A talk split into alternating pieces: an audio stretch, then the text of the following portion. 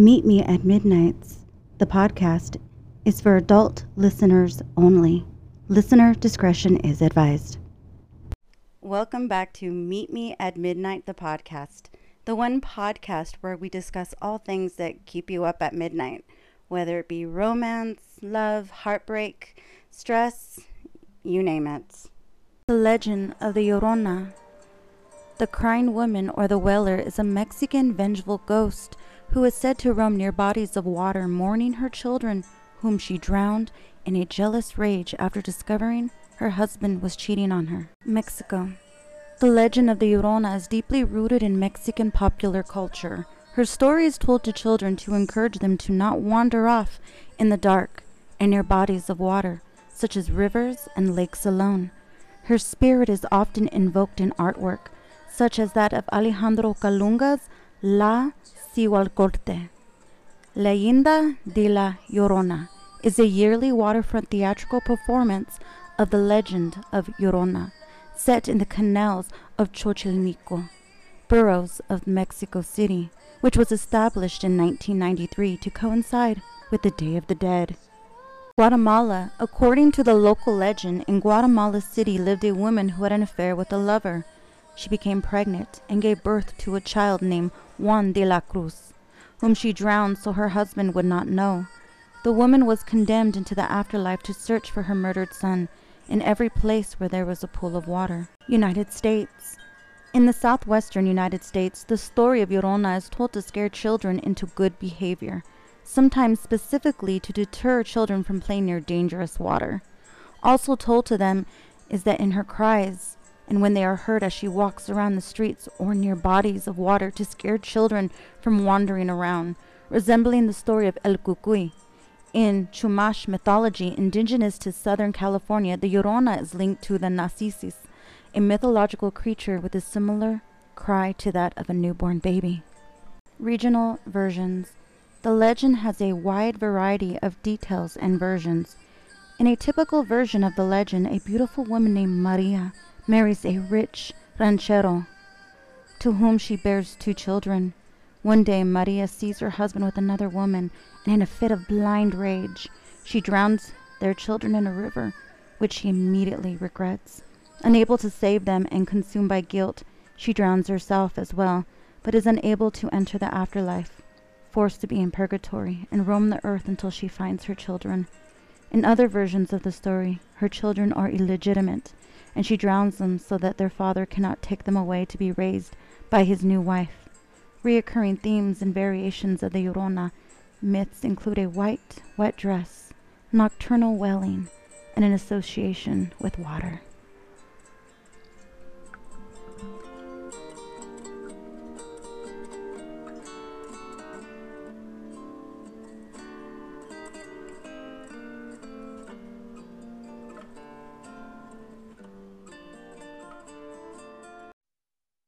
Mother's in here with his cash. Would you like to leave a message? I see that she gets it. Welcome back to Meet Me at Midnight's the podcast. This is your host, Annette, and I also have Moses here. Moses, say hi. Hey guys, what's up? We are recording on Sunday in the beautiful desert outside. I'm drinking. What is this that I'm drinking? Spicy tamarindo. Oh, wow. Smirnoff. It's spicy tamarindo. You got to say it like a true Mexican. Smirnoff. And it is lovely. It is really nice. So today's episode is going to be Scary Stories Edition. A lot of people don't know that I am kind of dark, cold, twisted, demented, crazy, love all things occult, ghosts, exorcisms, hence the intro. Moses, what do you think about today's topic? It's definitely eerie. When you had asked me, hey, come up with some scary things. I told you I couldn't find the book, but I remember this book that I think it was in the free section of when the school just over here, take these books if you want them. Mm-hmm. And I think I was in detention or something, looking at them, and There was this one that's like, it's called, I don't know what it was called. It wasn't like those scary stories to tell in the dark. It wasn't those books. I don't want you to think it was those books. It was like some weird, just like, little like side book, you know? And like, dude, that fucking book had the scariest stories I've ever read in my life in there. Like, you have no idea. Wow. I'm going to try to find it right now on like Audible. Okay. Well, he's going to be looking for this book. We got a little bit of wind interference because it's nice and breezy up in the high desert today. So today's subject, like I said, is going to be scary stories. And I don't know why I have so many like true scary stories to talk about. One of them is like basically like a scary origin story. You know how like they always do scary movies and it's always like the origin of this, the origin of that. Let me tell you about a little cemetery in Colton, California, called the Agua Mansa Cemetery. It is a pioneer cemetery that was created in the 1840s. It's very interesting, very interesting. I'm going to go a little bit of facts that I learned throughout the years, and today I kind of really just dived really deep into it, so I can have a lot of, you know, back history to tell about this. The communities of Agua Mansa and La Placita across the Santa Ana River were the first non-native settlements in the San Bernardino Valley, and they had the first church and school. These villages were the largest settlement between New Mexico and Los Angeles during the 1940s. Today, the cemetery is all that is survived. None of these communities are here anymore. In January of 1862, there was a great flood in the Santa Ana River. And do you know where the Santa Ana River is? It was a really thriving river that ran like all through like Colton and then Rialto and Bloomington, and you could still see whenever we have like heavy rains, you could still see the river, kind of like the one up here in the high desert. And there was a great flood in the Santa Ana River from the bluff to bluff that destroyed all the communities and only left the cemetery. And the fun fact is the bell and that's in the chapel was used to warn everyone about the flood, so nobody died. Nobody died, but their crops, their homes, their, what are they called? The rancheras, they were all washed away. I'm pretty sure a lot of their livestock. But there is this old saying that spirits from that cemetery still warn people from doom on that road because it's so close to the river. And it's located right off of Riverside Avenue and Agua Mansa. It's actually really, really interesting. All right, so back to the story. So Agua Mansa was back in the early 50s and 60s, was a known hangout for all of the, you know, Colton kids, Rialto kids, and one of them was my mom. My mom, she was getting into trouble along with her many brothers. And they would go out, you know, cruising, you know, Riverside Avenue or Route 66, you know, on the weekends. Well, the story, I'm thinking about interviewing her later so she could tell it firsthand. But anyways, how the story goes is if you're driving down Agua Mansa Road, okay, if you're driving down Agua Mansa Road, you will see lights behind you to warn you of either like an accident or if there's a flood or anything that could put you in any kind of a danger. So the story goes, and how my mom told me, and this scared the shit out of me. Imagine being, you know, 6 years old and hearing this story, be like, oh my God. So she and her brothers, my uncles, and a couple of their friends were cruising down Agua Mansa Street, and they've always known about ghosts. So they decided to stop right in front of the Agua Mansa cemetery and taunt supposedly the ghosts. So my uncles were throwing beer bottles, you know, at the cemetery, you know, just talking shit. And my mom, knowing her, she was like, no, let's go, you guys, let's go. So they get into their old car, and then, you know, they're driving away.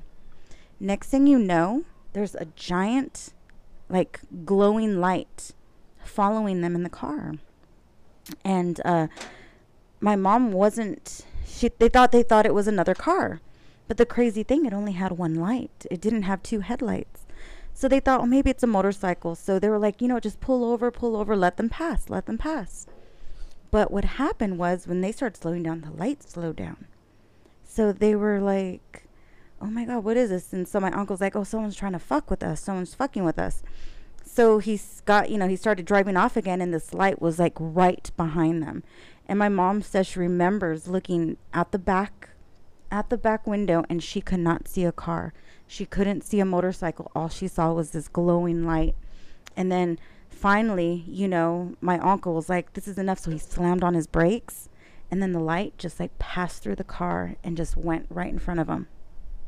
And to this day, she's like, I don't believe in ghosts. I don't believe in this. She's like, but I will put that on everything that I love.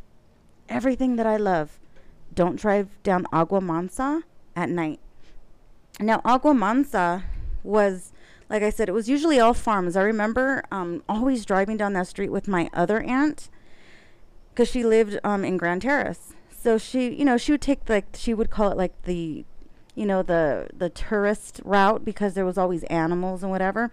But she was like, I never drive down it at night, because even she knew about the stories. So now, because the community is building so much, and it's all like industrial, there's no more farms. It is all just different buildings, like distribution buildings. The only thing that survived is that cemetery. And it's open on Tuesdays. It's really good. I've actually been to Agua Mansa myself, because back, I would say about 18 years ago, when I first started working for the post office, I would take long lunches. So instead of going to, like, you know, just hanging out at a restaurant or coming all the way back home, I would go and sit at Agua Mansa and just take pictures of all of the headstones. And it's so old that some of the concrete, like, lids to the top of the vaults are cracked open, so you could see the caskets inside. They can't touch it. They can't touch it, because it's considered, it's a historical, like, it's a historical cemetery, so they have to leave things the way they are. And another fun fact, you know who's buried there? Do you remember Wyatt Earp? You ever seen the movie Tombstone? Yeah. His brother and most of his family were early settlers in the Agua Mansa and La Placita, settlements. So they are buried there. So you can actually go see the Earp family's burial site. It's actually really neat. I think we should go. It's only open on Tuesdays. But you could probably request, like, a special tour.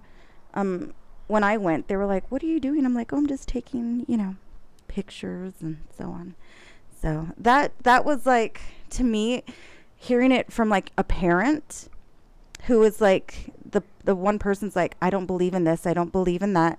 There, that's it. But there's more other ones. Moses is looking at photos online of the cemetery right now. But hearing it firsthand from, like, your parents, it's like, what the fuck? Like, that's like... Damn, that's a really old cemetery. Yeah. It was, like I said, it was 1846. Yeah. And you could see, yeah. It's really amazing. It's really amazing, but they don't really water the grass. I don't know why, because they're not allowed to disturb any of the grounds. But there is some crazy, you know, little headstones over there. It's a really neat place. Speaking of like Rialto, there is another cool thing that happened to my family. Now, I don't know if ghosts like to follow our families, or maybe they just did a lot of acid back in the day, to where they hallucinated. But I believe if more than one or two people sees the same shit at one time, it's considered like a mass hallucination, or it's a fucking ghost. Have you ever seen a ghost, Moses? I'm trying to think. There's a story that I know, but I can't. It's when Let me think about it to get back to me. But one of the scariest things that I've ever like heard or like been told is like, so like my grandma, her house in Hesperia right here, and like everyone's always, you know, talked all these stories about her house, but I've never believed them, you know, like even my grandma still sees people, you know, like ghosts and shit. But the only thing that I actually believe is that like everyone tells me that my mom saw something and that she doesn't talk about it. And like I remember like the one and only day that I asked her about it, like she got so mad and she was just like, no, like I don't want to talk about it. Like it's kind of like she disassociated, like I wasn't there asking her that question, but I was, you know. So yeah. Again, when parents, or you know, especially your mom figure who is meant to like make you feel safe and make you feel, you know, everything, when they tell you stories like this, it's like, holy shit, is it real? Did it really happen? I have another quick story. So my mom has her favorite cousin, because, you know, we all have like a favorite cousin. And my cousin, she lived in Rialto. And I remember I wasn't really close. I don't know why I wasn't really close to any of my mom's family. We only had a select few of people that we ever went around. But I remember, I think it was like in 1988 or 89, my mom's cousin's husband died. So, she, you know, at the funeral and everything, my mom, to be like, you know, to be there to help her grieve and whatever, she decided to spend the night. She brought me with her, obviously, to spend the night at her cousin's house. And so, you know, I remember, I must have been 8 or 9. I'm sitting in like their den. I remember watching MTV, and I remember they're both talking, right? And I remember she started telling my mom about this house that we were sitting in, and I'm sitting on the couch and I'm like, what the fuck? Like, that shit would scare you. Let me tell you about this story. Now, to this day, I recently saw my mom's cousin last year for a wedding, and she was like, oh yeah, all of that happened. Like, she will tell you in your face, and she has no reason to lie about what happened. So her and her husband and her 4 kids bought this house in Rialto in the 80s. And, you know, it's a nice house. It's like a single family house. Nothing crazy. But she said as soon as they moved in, weird things started happening. Really weird things started happening, like stuff moving by itself. They would hear knocks on the walls, and they would hear... Oh, stop making that noise. You're going to start scaring me. You're stupid. They would hear knocks on the walls, or they would hear voices, right? And then things escalated to the point where, okay, they were asleep and they woke up and they heard all this noise in the kitchen, right? They go into the kitchen and all of their dishes, all of their silverware is on the floor broken. They're like, they thought someone broke in, right? So they're there cleaning it at night. They're cleaning, you know, the broken plates. They're picking up everything, and they look into the kitchen. I could still picture where her table was. They had a round table, and that shit started lifting up off the ground. It started lifting up, and they all ran out of the house. They ran out of the fucking house, and they were scared. She said that she went to her mom's house for a couple days because they didn't know what the fuck. They didn't know what the fuck was going on. So they finally came back. Little things, like nothing really happened, but then things got very bad. So it started happening where like the TV would turn off and on.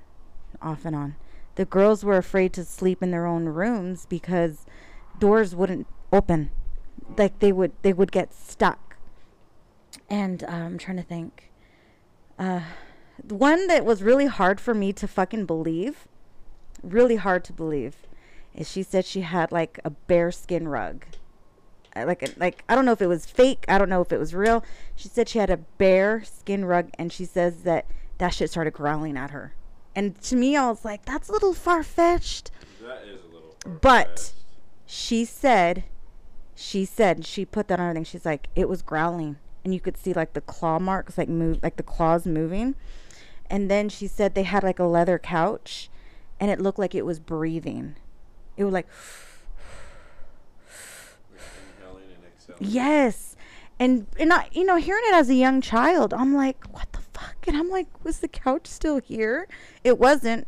But then she says it got to the point to where At one time at night, her two daughters were asleep in their bedroom, and she heard her daughter screaming. Her and her husband got up and tried to open the door, and they couldn't open the door, and the girls were screaming and terrified. It wasn't until like minutes later that the door was finally unlocked, and the girls, like, they looked like they were getting smacked around, like psh, psh, psh, psh. So it got to the point where they didn't know what to do. She said she would call in like local priests, like to bless the house. Like, something has to happen. They have to bless the house. They have to do something. You know, they would come in, they'd be like, okay, it's blessed and whatever, whatever. She even said a camera crew. I don't know. She said she actually had a show come to her house that wanted to document it. And I tried to look for any kind of sources. I couldn't, because this was in the early 80s. This was like before Donahue and everything. And, you know, nothing would happen, of course, while the cameras were there. But again, the things just kept escalating and escalating until they finally were able to bring in a certain medium, she said. And I remember, I'm trying to remember exactly what she said. I should have wrote this down. She said her oldest son, was it her oldest son or one of her husband's brothers? It was someone that was in the house. Okay, so this medium came. She's like, I'm going to go throughout the house and I'm going to get this bad energy out. She's like, but nobody could be in the house. They thought everyone was out of the house except this one person. And this one person was in the house when she went through the house. And the medium came out and she was like, I told you no one's supposed to be in the house. Like, why was anyone in the house? And she's like, oh, I forgot, like, you know, so-and-so was here. They were asleep, like, in a back room. Anyways, about a week later, he was arrested for murder. Really? Yeah. I don't think it was her son. I think it was, like, her husband on her husband's side. And when they interviewed him, he's like, it was the devil. The devil took over me. It's some crazy shit. So then, finally, the medium came back, blessed the house. And I remember my mom's cousin said that the house, like, there was a light inside of the house that glowed like 3 times.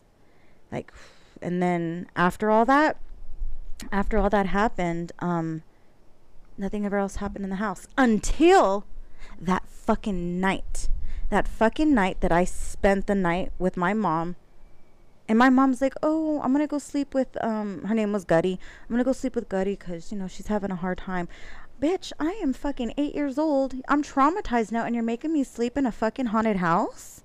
What the fuck? So, I remember I was up all fucking night. Like, all fucking night. On the couch. Like, freaked out to my mind. It wasn't until I saw the sun coming up that I was finally able to fall asleep. Well, the next morning, for some reason, all of her pipes started, like, they were just busting water everywhere. And she's like, oh my God, something's wrong with the plumbing. I'm like, no, it's the fucking ghosts. It's the fucking ghosts. I know it is. And I remember her and my mom were talking to, like, the plumbers that came over to check. And I remember her and my mom were at the end of her hallway. And she had, like, you know, the old-fashioned lights, you know, like hallway lights. They just started popping, like, pop, pop, pop. And I'm like, fuck this shit. I was like, Mom, I want to go home. I want to go home. And supposedly it was because of the water damage. I'm like, no, no, no, no. That was a fucking ghost. Mm-mm. Mm-mm.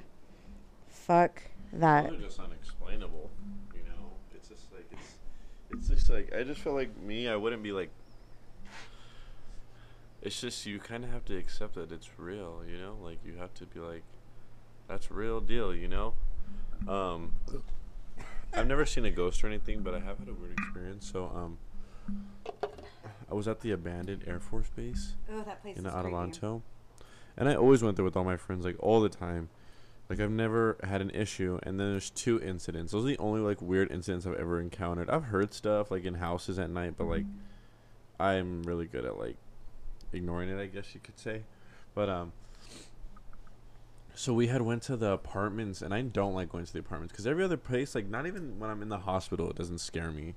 I can't, like, it's like whatever. I can't even tell what's, like, what is what in there. There's like the hospital, that barracks, the theater, and then there's like 3-story like apartments, kind of. It seemed like So the apartments I didn't like going on to because they were 3 stories and they didn't have any ledges. Oh, fuck that. Not ledges, rails. They had ledges but no rails. Like nothing blocking you. You know when you go to an apartment, like at our old apartment you have a wall and the stairs, the fenced stairs, you know? This had nothing. Nothing, just a ledge. I didn't like that. You know, what if one of my friends, you know, stepped wrong or, you know, it was wide, but, you know, you're still on a fucking ledge. You know, you don't know. And so, We're all paranoid. Go ahead. So, we had, okay, so, like, the stairs was right here. Now, you guys can't see listening, but just imagine, like, a square, okay? And, like, there's only one way in and one way out of that square. So we went up the stairs, you know, to the top, third, floor ledge, and we're like, let's just walk around the edge, you know, you had to walk around, but there was only one way in and one way out, which was those stairs, you know. So we went on the first side, then we went on the second side, and then the third outer side that would like face, you know, you could look over, you could see, you know, like Victorville and the jail right there. And I remember like we went blah blah, you know, we're talking shit, and then we come to the fourth side, right, and then we kind of like not regrouped because we're all sticking together, but we just regrouped right there by the stairs. The only place in and out. And we noticed our friend wasn't with us. Ooh. It was like 6 of us or 7 of us, and one of them wasn't with us. I don't want to say her name, but she just wasn't with us. She was cool. I like her still. I still follow her on Instagram, but she just wasn't with us. And we're like, what the fuck? Like, where'd she go? She was kind of ditty, you know, so it kind of scared me. Like, maybe she fell off the side or something. So we're like, so we're all like looking, and we're like, where is she, right? And we all have our flashlights on our phones, and we all hold our phones up to like that outer side, and she just comes like walking to like regroup with us, and we're like, what the hell, like where were you at? And she was like, it's like it looked like she got punched in the face. Like it didn't look like she got punched in the face, but she was acting like she just got punched in the face, like quiet, like humbled, and she was just like, I just want to go home, I just want to go home. And we were all like, no, like fuck that. So we all said byes and went home. And then like my friend, like who's like was close to her, asked her like what happened. And she said that when we were walking on the outer ledge, she said she was just like, you know, talking, you know, with her friends, you know how we do. And she said she just felt like in a movie, you know, when everything just goes like boom and everything's muted and you can hear one single thing. She said like that happened, and she just heard someone calling her like into the room. You gave me fucking chills right now. And they were just like, and I don't want to say her name, but they were like blank. They were like, come in here, like just come here, like say Sarah. Sarah, they were like, Sarah, come in here. Like, come in here, like, help me, like, come in here. Like, that's what she said that I've heard this thing say. She said she remembers, like, hearing that, like, mute and the words. And then after that, she said she, she said she felt like she opened her eyes. And she was in the middle of this room by herself. And she got so scared. And, like, that's when she regrouped with us. Oh, wow. So I refuse... 100%. I will never go back. Yeah, I'll go back to the hospital, you know, because I've been back, but I won't go to those apartments ever again. Because, and then another time, we had went with a bunch of friends. This is a short one, but one of my friends, she was very spiritual. You know, she didn't want to. She refused because she knew, you know, like the things that lurk there, and she was like, no. So she. It was her in her car, us in our another friend with their car, and like 7 of us went, and her and another friend are in the car with the high beams on, you know, on us, and we're like, okay, like whatever, like it's cool. So we're all walking, and she's seeing us walk, and then like we're just walking, and then like I heard my phone ringing, and I saw she was calling me, and I looked, and then mind you, no ledges. Like my friend even felt my friend recorded himself almost falling off one time, posted on Snapchat. Anyways, and she's like screaming, she's like, get down here, I just saw a door open behind you. Like I just saw a door open behind you guys when you guys walked past it. And like I remember when she said that, because I could hear her screaming, you know, like I can see, I'm looking down at her, you know, by the car, no ledges. And like I remember we turn around and the door behind us just goes boom, like this door just slammed. So we ran how we could and got out of there. And that was the only time that I've ever, like, I guess you could say seen something, but like, yeah. But the story about my friend was scary because, like, imagine that, like you just don't even remember what happened, and then you wake up and you're in this middle of this abandoned room. No. Like, yeah, so. Well, that is fucking scary. The way you said that everything went silent, like, I could believe that. I could believe that, because usually that happens, like, right before I pass out. Really? Have you ever passed out before? No. When I pass out, like, everything gets muted, and then, like, your eyes, like, everything just gets real small, and then you pass out. So I don't think she passed out, because she walked somewhere, so it's like she had, like... She said she was standing up when she woke back up. It was like an outer body experience, or someone took hold. That's some scary fucking shit. Oh, she's an easy vessel. Oof. Oof. Those are the kind that get attached to fucking demons and shit. We're going to take a quick break. Okay, we're back. That was a very scary story. We had to turn out the outside lights because we're getting a little spooked here. Moses, you have a great way of telling scary stories. I feel like I do, huh? I think the way I enunciate it, like, you know, my deep voice, I just feel like it sounds like eerie. Like that girl that does makeup and tells scary stories. Oh, no, I gotta follow her. But, like, the way that you described it, I was like, holy shit. Holy shit.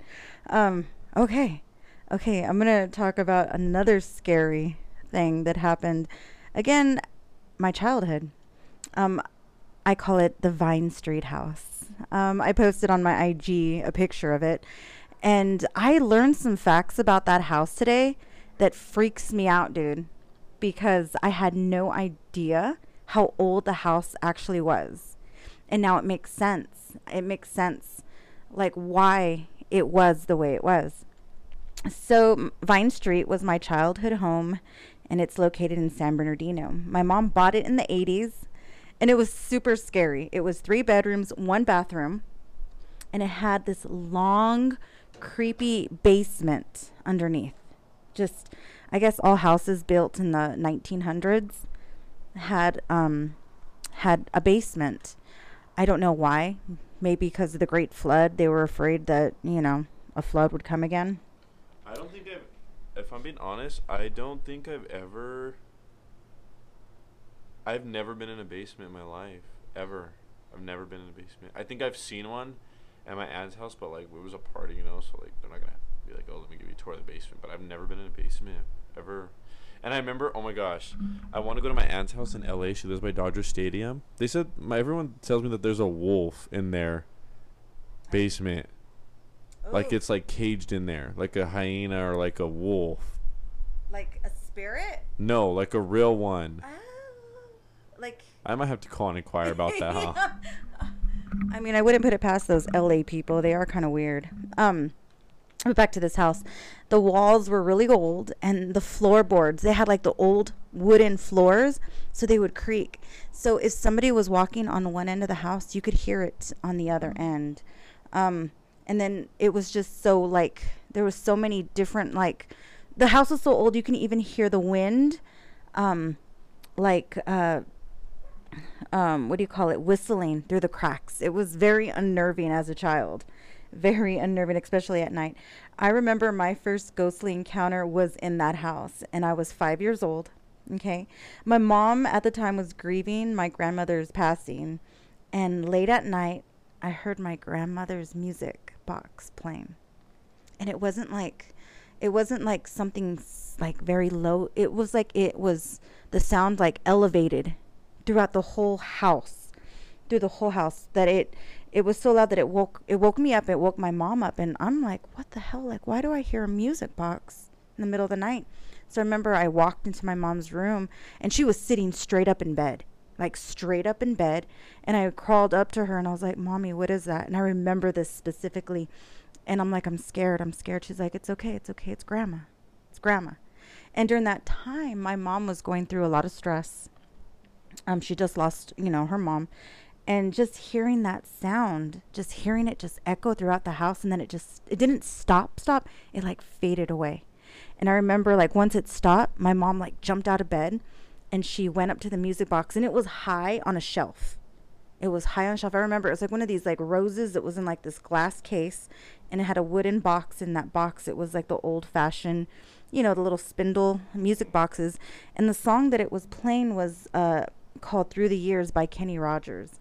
And it goes like, through the years, you never let me down. You always, I forgot the exact words, but it was so scary. And I think the glass broke, I think years after that. And she still has the little musical box, just the musical box.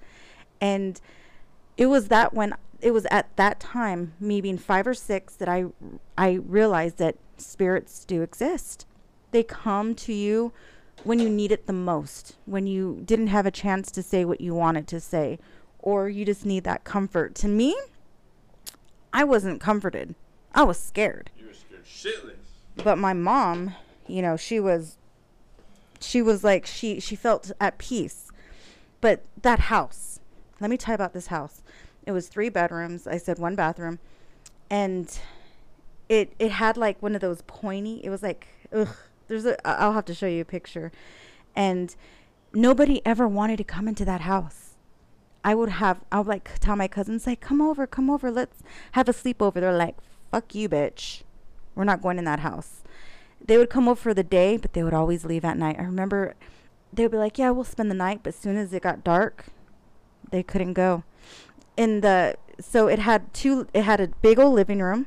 And then it had a huge dining room. Well, the living room back then in the 1900s was called a parlor. And a parlor was where you if someone died in the family, you would have the funeral in the parlor. And then what was the dining room was the living room. And then it had the kitchen, and then it had a laundry room. And the laundry room had all glass walls. So if you were walking from the parlor all the way to the kitchen, you could see your reflection through all the glass at night, and if that door was open.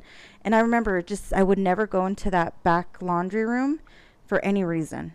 Never go back there because you would just see so many reflections off of reflections. In the dining room area, we had 1 heater.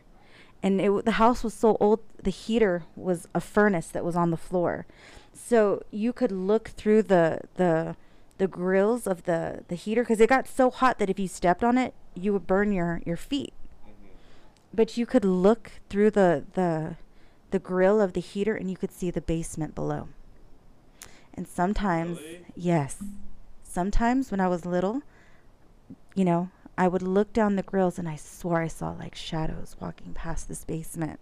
Really? Now the basement, you have to go outside, and it's the kind that you open the 2 doors and you would walk down. And you had this big old, and it wasn't nice. It was not nice. You had just like this little part right at, you know, when you first walk in, it was all cemented, but the rest of it was all dirt. It was high, and it was all dirt all around you. And I remember my brother be like, oh yeah, they buried bodies under here. And he would always scare the shit out of me. My brother Alex. And, you know, he was like, he would never even go there. Even though I remember going down there, and he would be with his friends, and they would be, you know, drinking or smoking weed. But I never went down there. I had no reason to be down there.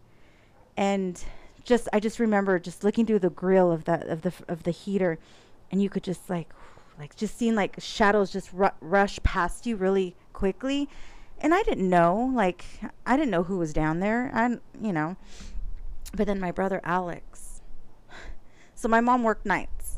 So I was with my brother a lot. And ever since like these scary things started happening in the house, I didn't want to sleep alone. So I would crawl in bed with my brother, and we're 10 years apart. So if I was 7, he was 17. And so, you know, I'd crawl in bed with him, and I'd be like, I'm scared. And he's like, you're stupid. But I remember one night in particular, one fucking night, I'm laying, you know, against the wall, and I still lay asleep against the wall to this day. I think it's just something that happened at night.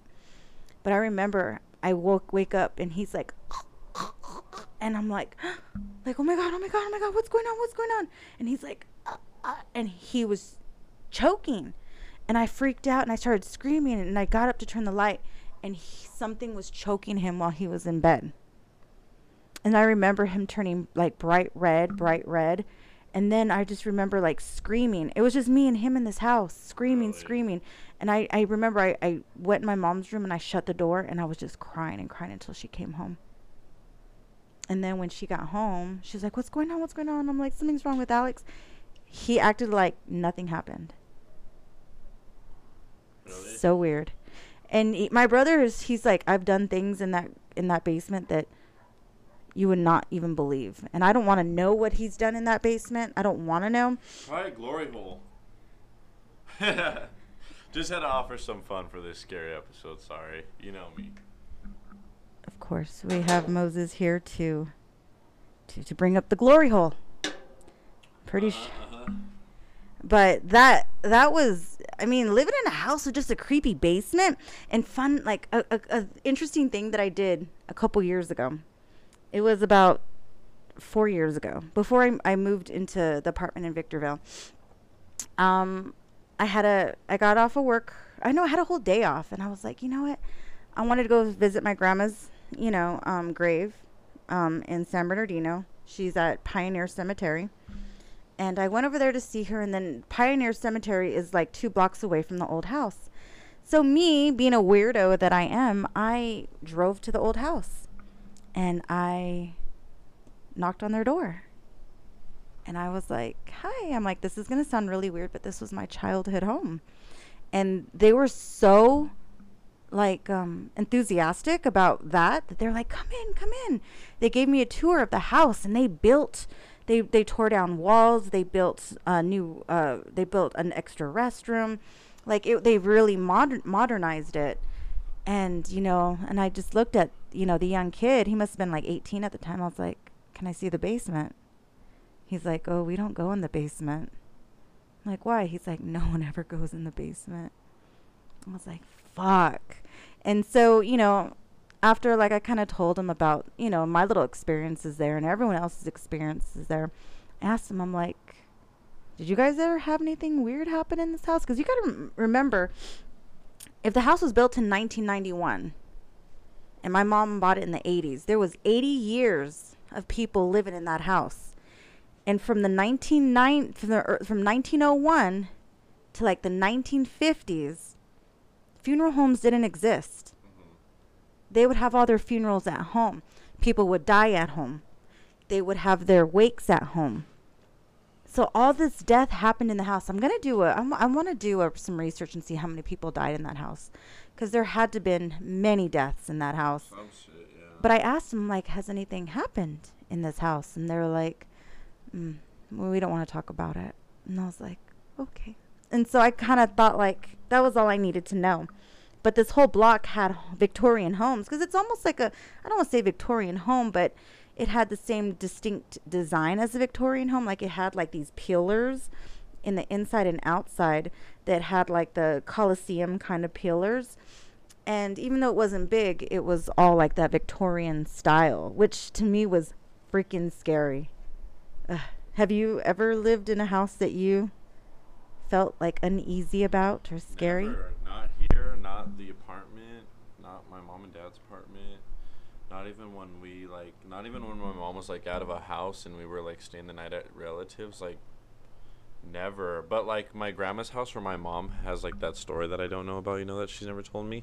Because I used to stay the night there with my brother, with our cousin, because, like, he was cool, like, that was our only outing in high school, like, he would take us to the store and he'd let us stay up late, so we would always want to hang out with him. And, whenever I'd go get water, because they'd, turn all the lights off and we'd be asleep, and not asleep, but just hanging out in his room. But, we want to go to the kitchen or something.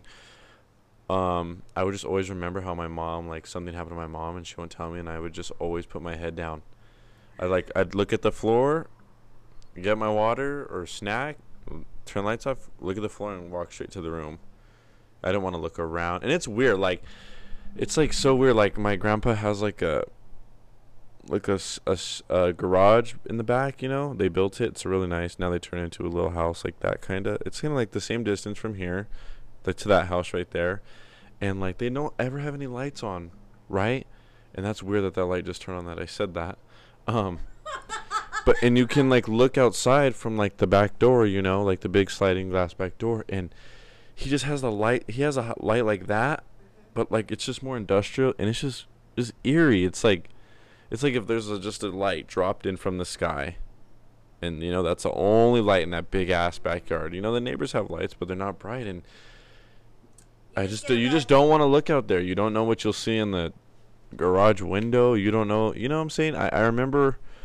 And it's weird. One time I looked out of that window and I wanted to see something, you know. Like I didn't want to be scared, but, you know, I wanted to see something. And I just would look and stare and nothing ever. But it was just such an eerie, like, industrial light, you know. And it's just, I just remember just like, come on, like, you know. It was just so eerie. Well, I think... I'm not discrediting like your experiences, but there's some people that are more sensitive than others. Your mom could have been a little bit more sensitive than you are, because like someone like me, I can go into a certain area, a certain house, any place, and I feel something's not right. I feel that there's something there. And I remember. Weird. Like, I don't want to, like, I don't ask myself when am I gonna feel that, but like, I don't, like, I think you just want to experience that, maybe. Like, not experience, like, I guess probably maybe that's what it is, but I just like, I feel like I'm trying to. I know there's been a place where I've gotten an eerie bad vibe, but I'm trying to remember where, so I can't really remember right now. I remember, I had something similar happen to me, one time. I'm trying to look at my. Yes, I remember one of my friends, my childhood friends. Well, actually, before I go into that, I want to talk about your mom's childhood home. That's what you were talking about, right? Uh-huh. So, a lot of history about the high desert is pretty crazy, especially Hesperia, especially from Main Street all the way to Bear Valley. In between. Well, just scattered. In between. Like in between, the areas in between, yeah. Bear Valley and Main Street. Correct. Like all of this land, you got to remember, before we settled here, there was natives. There's a lot of burial grounds, native burial grounds along the whole high desert, especially the ones that we now, you know, live on, because of, again, you know, settlers came and took this land from natives. So there, I remember talking to my old teachers in school, because I always want to learn about like history of stuff, because I'm a weirdo like that. And there is scattered Indian burial ground. You gotta remember, people traveling through this land, people died, they get buried somewhere, they're buried under this land. And one thing that I remember that I heard from an old person that's been here forever, he's like, at night, sometimes if you go outside and it's a nice day, there's no wind, no cars, you can hear horse tracks, like horses like running down the street. Really? Because back then people had horses. So a lot of these paranormal, you know, things that are happening up here have a lot to do with the land that we settled on. My grandma's house, the one I've been talking about, she tells us all the time when we go over that she talks to Indian ghosts all the time, and she sees Indians dancing in her backyard, and natives, honey. Natives, yeah. And my aunt that lived there too before she died, all the time. I can go tell her right now, and she'd be like, "Yeah, I talked to one today. I seen one today in my living room, in my closet, outside by the shed." Are you being serious? Yeah, like for real. And a lot of people who are native, you know, of native origin, they have a strong tie to this land. And I know that if you go to like Hesperia Lake, they have, you know, they have powwows there, and they have different adobes, and you can hear about the legends and everything of the natives that were here in Hesperia. So next time something weird happens in your house, if you hear weird footsteps outside, because I remember... Shit, I remember so many times where I would be in my mom's living room, and you see like people, like you think someone's coming to the front, because the window you know, you could see shadows, or you could see like people coming as they're coming inside. You're like, oh, someone's here, someone's here. And we're on an acre. It takes, you know, like 500 feet from the street to walk to the door. So you could see someone walking up to the door. And then, you know, you go to open the door and no one's there. Shadow people. You hear footsteps outside. We're outside and we're like, fuck, fucking natives. I shouldn't say that. But at night, especially if you live in the high desert, go outside and where it's quiet. Just listen. You never know what you're going to hear. You never know if you're going to hear, you know, some horses or some footsteps, or even see anything. It's actually quite beautiful and amazing. You might even hear Annette playing with her rose toy if you listen real close.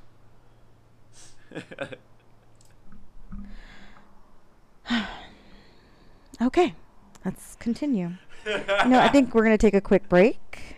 We'll be back. And we are back. Hi. Wow, this sounds a lot more clearer now, doesn't it? Oh, they're going to drop an incest tape soon. Oh, that is horrible. Oh, are those like the Island Boys? Yes. What do you mean they're going to drop an... What? Are you serious? Yes. Of course, Moses had to mess the whole mood up by showing me a video of the Island Boys macking down. Nice. Thank you, Moses. I have a video of you macking down with your rose toy. True story, I did have a rose toy, but it is trash. It would burn. Never mind. Okay. So let's get back into the spooky mood. I have another story. Oh, that's scary. Why would you show me that? So you can't sleep tonight. I could sleep good every night because I take drugs. I'm just kidding, I don't. I'm going to talk about the Shadow Kid. Have I ever told you about the Shadow Kid? Moses, have I ever spoke to you about the Shadow Kid? No, what's that? So, I don't want to hear about it. Uh-huh. You don't? Oops. Oh, he's playing with his phone. He's swiping left, so. All right. Okay. Have you ever met my ex, Will? No. Okay. Well, I don't want to hear this story, Loki. Why? I'm already scared enough. You will be scared after hearing this, because there are actually. You ever watch that show, The Haunting, on Netflix? No. It's a show that sits down and talks to real life people who had ghost encounters, or like, you know, encounters like that, and my ex told me about a story, and then years later I watched an episode on that show, and it was someone in the military who had the same exact story. So my ex was in the Marines. I'm not going to say his name, but a lot of people don't realize that Marines is like the highest like form of military there is. It's always the Marines, the Army, and everyone else. The Marines go in to kill. They go in to kill. And he showed me many pictures of exactly the different tasks that he had to do while in the Marines. And a lot of stories. And I don't really want to talk about it because even though we're not together, I don't want to jeopardize anything that he has going on. But he's always told me about shadows that followed him from Iraq. And he said he was on a base in Iraq that was an old Iraqi cemetery. And they had those bases that were higher up, and they had sensors all around it. So if anyone was crossing it, you know, or into the, you know, where they had to do, what is it called? When they had to stay up at night and like guard. Yeah, you can use that word, but there's another word. Yeah, there's another word. Patrol. They had to stay up at night and patrol. So one of them had to always stay up at night and patrol. And he said that one night he was up and he was patrolling, and these sensors kept going off.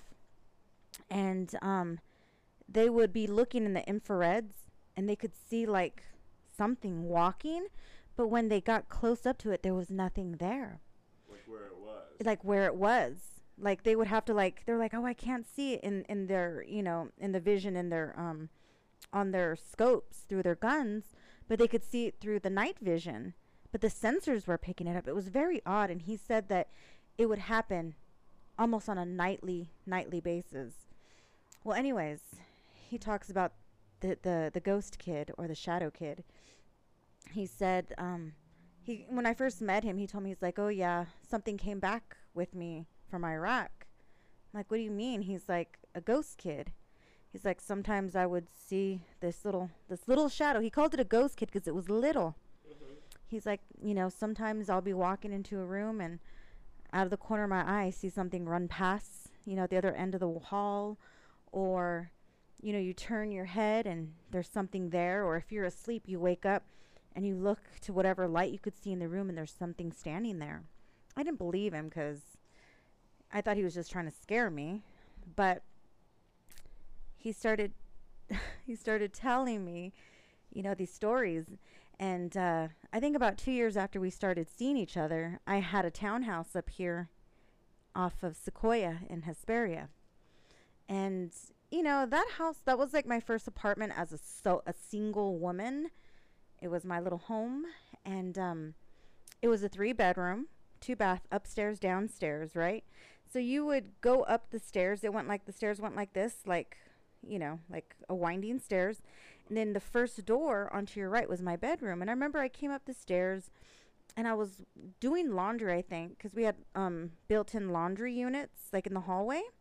And I remember I looked into my bedroom and I saw a little kid run from my bed to my closet, like real fast.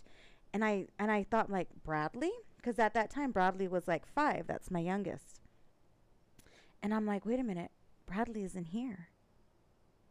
So I go into my bedroom and it was your Rose toy spinning out of control.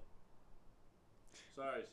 I know you're scared and you're just trying to say random shit because you're trembling. I could tell. I could tell you're scared. So I went, my closet, the closet was like a deep closet. So it was like, you could walk into it, right? And I turned the light on and I walked in. Nothing was there. I fucking got scared. I got so fucking scared where I closed the door and I stayed downstairs until like I was calm enough to like want to go back, you know, into that, my bedroom. Finally, when I did, I remember I called my, you know, I called him and I told him what I saw. He's like, that's the ghost boy. He's like, he knows that I've been going up there, so he's looking for me.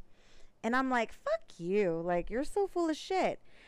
Tell me how many times I would see shadows in his house. Like, you would be going through one room and then you would see something, or doors would shut in his house. Now that I remember, his house, like, doors would shut. And, like, you would hear, like, noises. And it was so creepy. And then remember, you watched The Conjurings, right? Did you watch the last Conjuring? No, you watched. You don't. I watched all of them. I'm thinking of a different movie. But me and him went to go see The Conjuring 2. And that one was fucking scary. The Conjuring 2 was scary. I remember we came home that night and we were both like fucking scared because it was a scary movie. And I remember we were in bed and we were trying to sleep. And then we heard this crashing noise in his bedroom, and a giant mirror, like, literally flew from like one, like, wall and just landed on the floor. And I'm like, fuck this shit. You know, after seeing a scary movie and weird shit happen, it just gets scary. It's just, ugh. I did not like being in his house by myself because he had all tile floors. So you could kind of hear footsteps, Speaking of tile floors, there was another house. Oh my God, I can't believe I fucking forgot.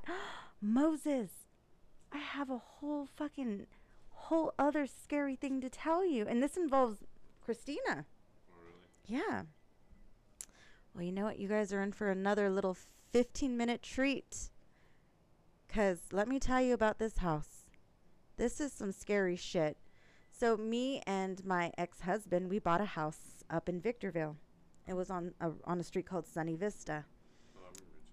Okay. And when we first viewed at the house, something was off. Something was fucking off, because you walk in, they again had a parlor in the front, then the kitchen, then a family room, and then a dining room in the middle, and then a hallway, and it was 4 bedrooms. Anyways, when we walked in to view this house, they had a big old fireplace, old fireplace. Tell me there was a picture of Jesus on the mantle with all these dead roses everywhere. And I'm like, that's interesting. Who does that? Either someone who's into like Santaria or someone who's trying to like fuck this house, like, you know. But we end up moving in. We end up getting it. And I was pregnant with Bradley. Bradley's now that's my youngest. He's 17 now. My daughter Christina was 2.5, and Brandon was 5, going on 6. And we moved into this house. We renovated it. We did all kinds of stuff to it. That was our home. That was going to be our forever home. When we moved in, I was pregnant with Bradley. I was early on pregnant, but my then ex-husband was a truck driver, so he would work at night. He would work at night. And so sometimes at night, I would be in bed and I would smell food be cooking, like tortillas, like on the stove, or spaghetti. And I remember I'm like, oh, he must be home. He's probably cooking himself something, because he would work nights. So I remember I would open my bedroom door. Oh, you fucking dick, you scared me. I would open the door and the whole house would be pitch black. But how can you smell like burnt tortillas? Burnt tortillas, like something was burning. Something was burning. And then I remember I would tell him. I would call him up. I'm like, something weird's happening in the house. Like, I smell like stuff burning in the house.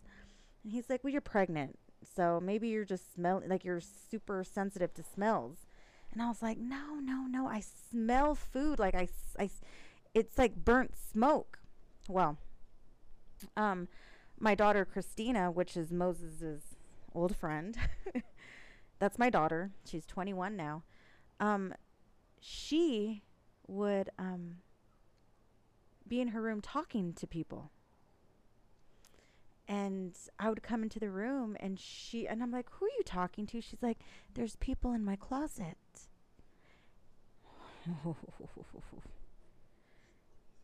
Her closet was a small little door that you'd open, and I remember I went in there. I was like, there's nothing in here. She's like, oh, you scared them away. And then I have 3 kids, so they each had their own room. Brandon had his own room. Christina had her own room. We had our bedroom, and so on. And so Brandon, ever since he was a little kid, would always sleep in his bedroom. That's another story I'm going to end with you. He would always sleep in his own room, very independent. Whereas Christina, she's super highly sensitive. So she would come into my room at night. She's like, Mom, these kids are shaking my bed. They won't stop shaking my bed. And I'd be like, this little bitch is fucking creeping me out. I was like, get into bed. And then I think the point where it was the most scariest is when my ex-husband would be in the big living room watching TV. And again, if you have tile floors, you know how easily you could hear footsteps. He heard running one night. Like running. And he woke up and went and checked on all of us. I was asleep. We already had our son then. And he was like, Annette, I swear to God, I just heard running through the kitchen down the hallway. And that scared the shit out of me. Like what the hell? And that house always was creepy to me. Even after we moved, I think the last time I went into that house, I literally heard it sounded like the walls were alive, because I went there to get the last of my things.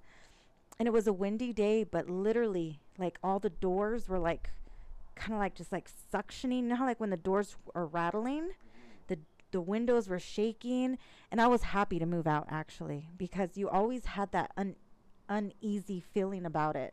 And even though me and my ex-husband were divorced now, he will sit down and tell you, he's like, that house definitely had something in it. I'm not saying it was a ghost, but there was something in it. And I just remember the smells. I remember one time I smelled like, after my brother passed away, I smelled like Jolly Ranchers. You know, like when someone's eating Jolly Ranchers, like you could fruity flavor, like a really fruity, but you know it was a Jolly Rancher. Yeah. Okay. Like a watermelon. Green apple. Yeah. I remember smelling it, and I was like, "Do you smell that? Do you smell that?" And he's like, "Yeah." I'm like, "What is that?" And these all the houses are on an acre, so they're not close like other homes. You can't smell someone else eating candy.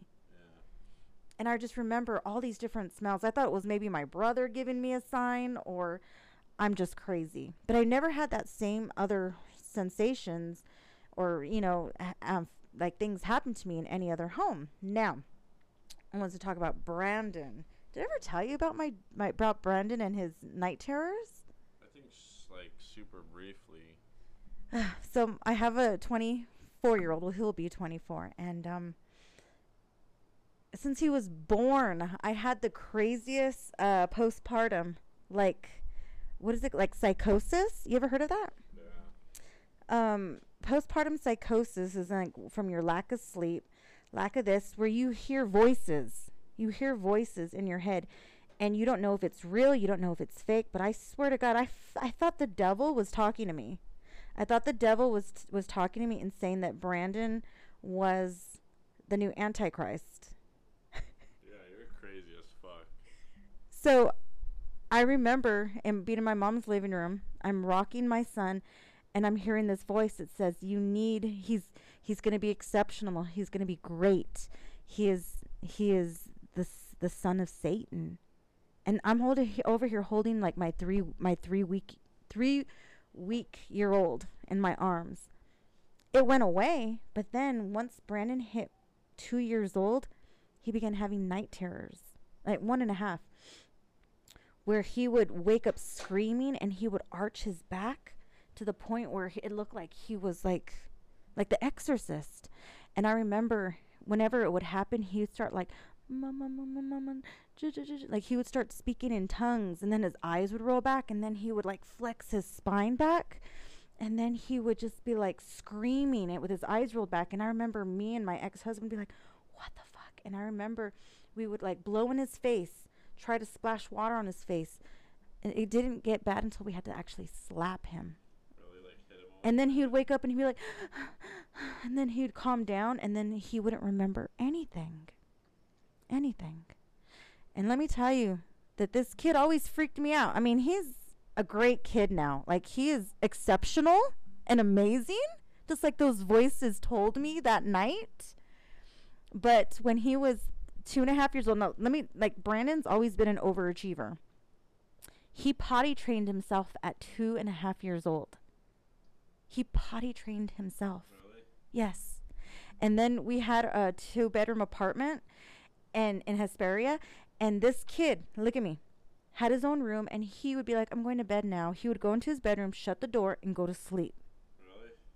No worries, nothing you had to worry about? Nothing. And then one night, Moses. This was right after I had Christina. It was me, my ex-husband, and Christina was in the bassinet next to the bed. Brandon comes in, right? He wakes up. He's like, Mommy, Mommy. He's like, I can't sleep. I'm like, what's going on? He's like, there's a man in my room. I'm like, what? And then, you know, once my ex heard that, he got up and checked. He's like, there's no one in your room. He's like, yes, he has blood all over his face. And he keeps saying his name is Jojo. And he's like, and then he keeps sticking his tongue out at me. I'm like, what the fuck? You know? And then, you know, I'm like, oh, you probably had a bad dream. It's okay. Go back to bed. And he's like, okay. And then, you know, he's standing at the doorway, and he's like, yeah, I'm going to go to bed now. I'm like, are you sure? He's like, yeah, because Jojo's in here now. He goes, shuts my bedroom door, walks into his bedroom, shuts his door, and goes to sleep. And all fucking night, I was like, what the fuck? You see the lights dimmed right now? Shut the fuck. I swear to God, you didn't see that? Dude, look at my skin. What if my son is the son of... I mean, he looks too perfect to be my child. So, and then when did that end? The night terrors? As soon as we had Christina, They stopped. But again, Brandon has always been like an overachiever. He's always been exceptional at everything he does. And I don't want to think that he's like the new fucking Damien, the new son of Satan, the Antichrist. But what if I birthed him? And I like, if someone said, do you want humanity to end, or you must sacrifice your firstborn? I'd be like, everyone in this world sucks anyways. Bye. I'm like, let him be exceptional. Ugh. But isn't that like, imagine if like a child comes into your room and says, there's a guy bleeding from his face. Wait, hold on. Did you hear that? What was that? Your fucking pussy stinks, so go fuck yourself.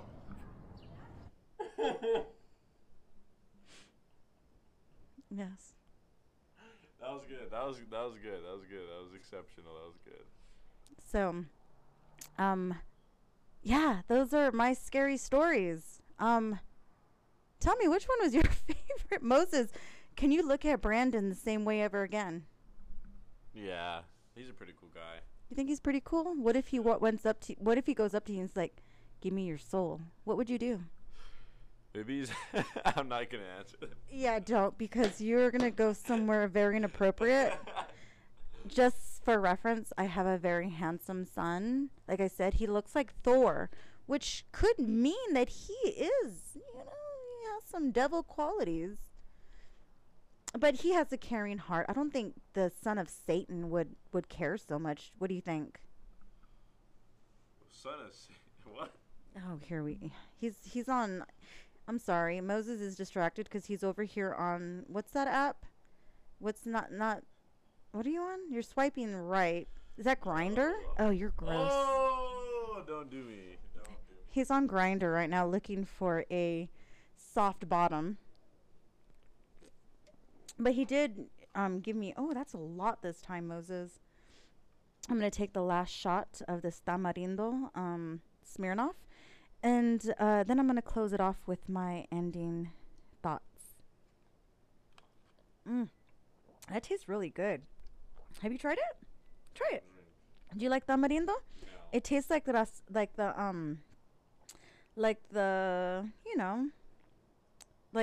chamois. I don't really like chamois, but this is good. This is better than just regular vodka. Okay. I'm going to close it off with this little saying. There are some people who can sense stuff. And if someone comes up to you and tells you, hey, don't do that. Hey, this person is not good for you. Don't do this. Don't do that. Listen to them. Because certain people could feel other people's energies. We know their intentions.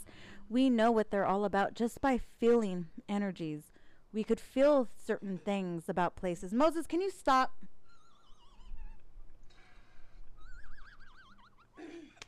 I'm trying to be serious here. I'm trying to have... All right. So if someone comes and tells you, Moses, don't go out tonight. It could be your last. What are you going to do?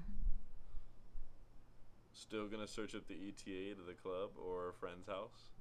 You already got 96th. Is it 86? 96? Ooh, that was weird. Oh, spirits are not liking this conversation. They're like, no, let him go out. We want him. Moses, tonight when you come to your room, I want you to just stare into your closet, and I want you just to just look. Just look at the clothes hanging on your wall and just see if they're just kind of swaying a little. If they're swaying a little, if they just move a little bit. Or just listen at night. Maybe that little sound of might just be someone walking around in your bedroom. No, it's probably your rose toy. You left it on. Anyways, just listen to people when they tell you, like, don't trust this person. Don't go into that room. Don't go out tonight because something just might happen. Because people could feel things and people know things. And just watch out for yourselves, because there's a lot of things, like, we just realized aliens fucking exist. We just came to that in conclusion that aliens exist. Why can't spirits exist? Because, is that why I saw like a rubber tentacle in your bottom drawer? It's not even funny anymore. It's not. It's not even funny. It looked like one of Ursula's arms. That like rubber toy in your bottom drawer. That was a back scratcher, stupid. Anyways, if aliens exist, so do ghosts, and so do spirits, and so do demons. And demons will possess you and make you do stupid shit. Right? Right, Moses? Right? Like the kind of shit you do behind Cosmos? Yeah, exactly. Mm-hmm. All right, you guys. Tell me how you like this episode. And until then, watch out what is walking in your closets or coming out of your closets. They might be Moses. I'm just kidding. Just watch out what goes out on Bump in the Night, you guys. You never know what it could be. All right, until then, you guys. Bye. Bye, guys. You guys have a good night. Thanks for having me today, Annette. See you guys later. Bye.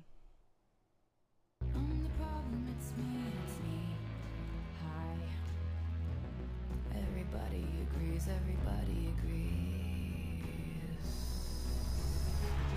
Okay, we're recording.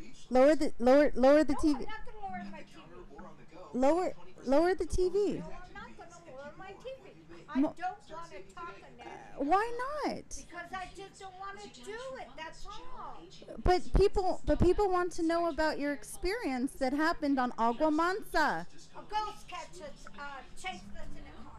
Okay. Can you say it louder? Can you lower your TV? A ghost chased us in a car. We were messing around. No, we weren't messing around. Well, hold on. Lower the TV. Lower the TV. Oh my God.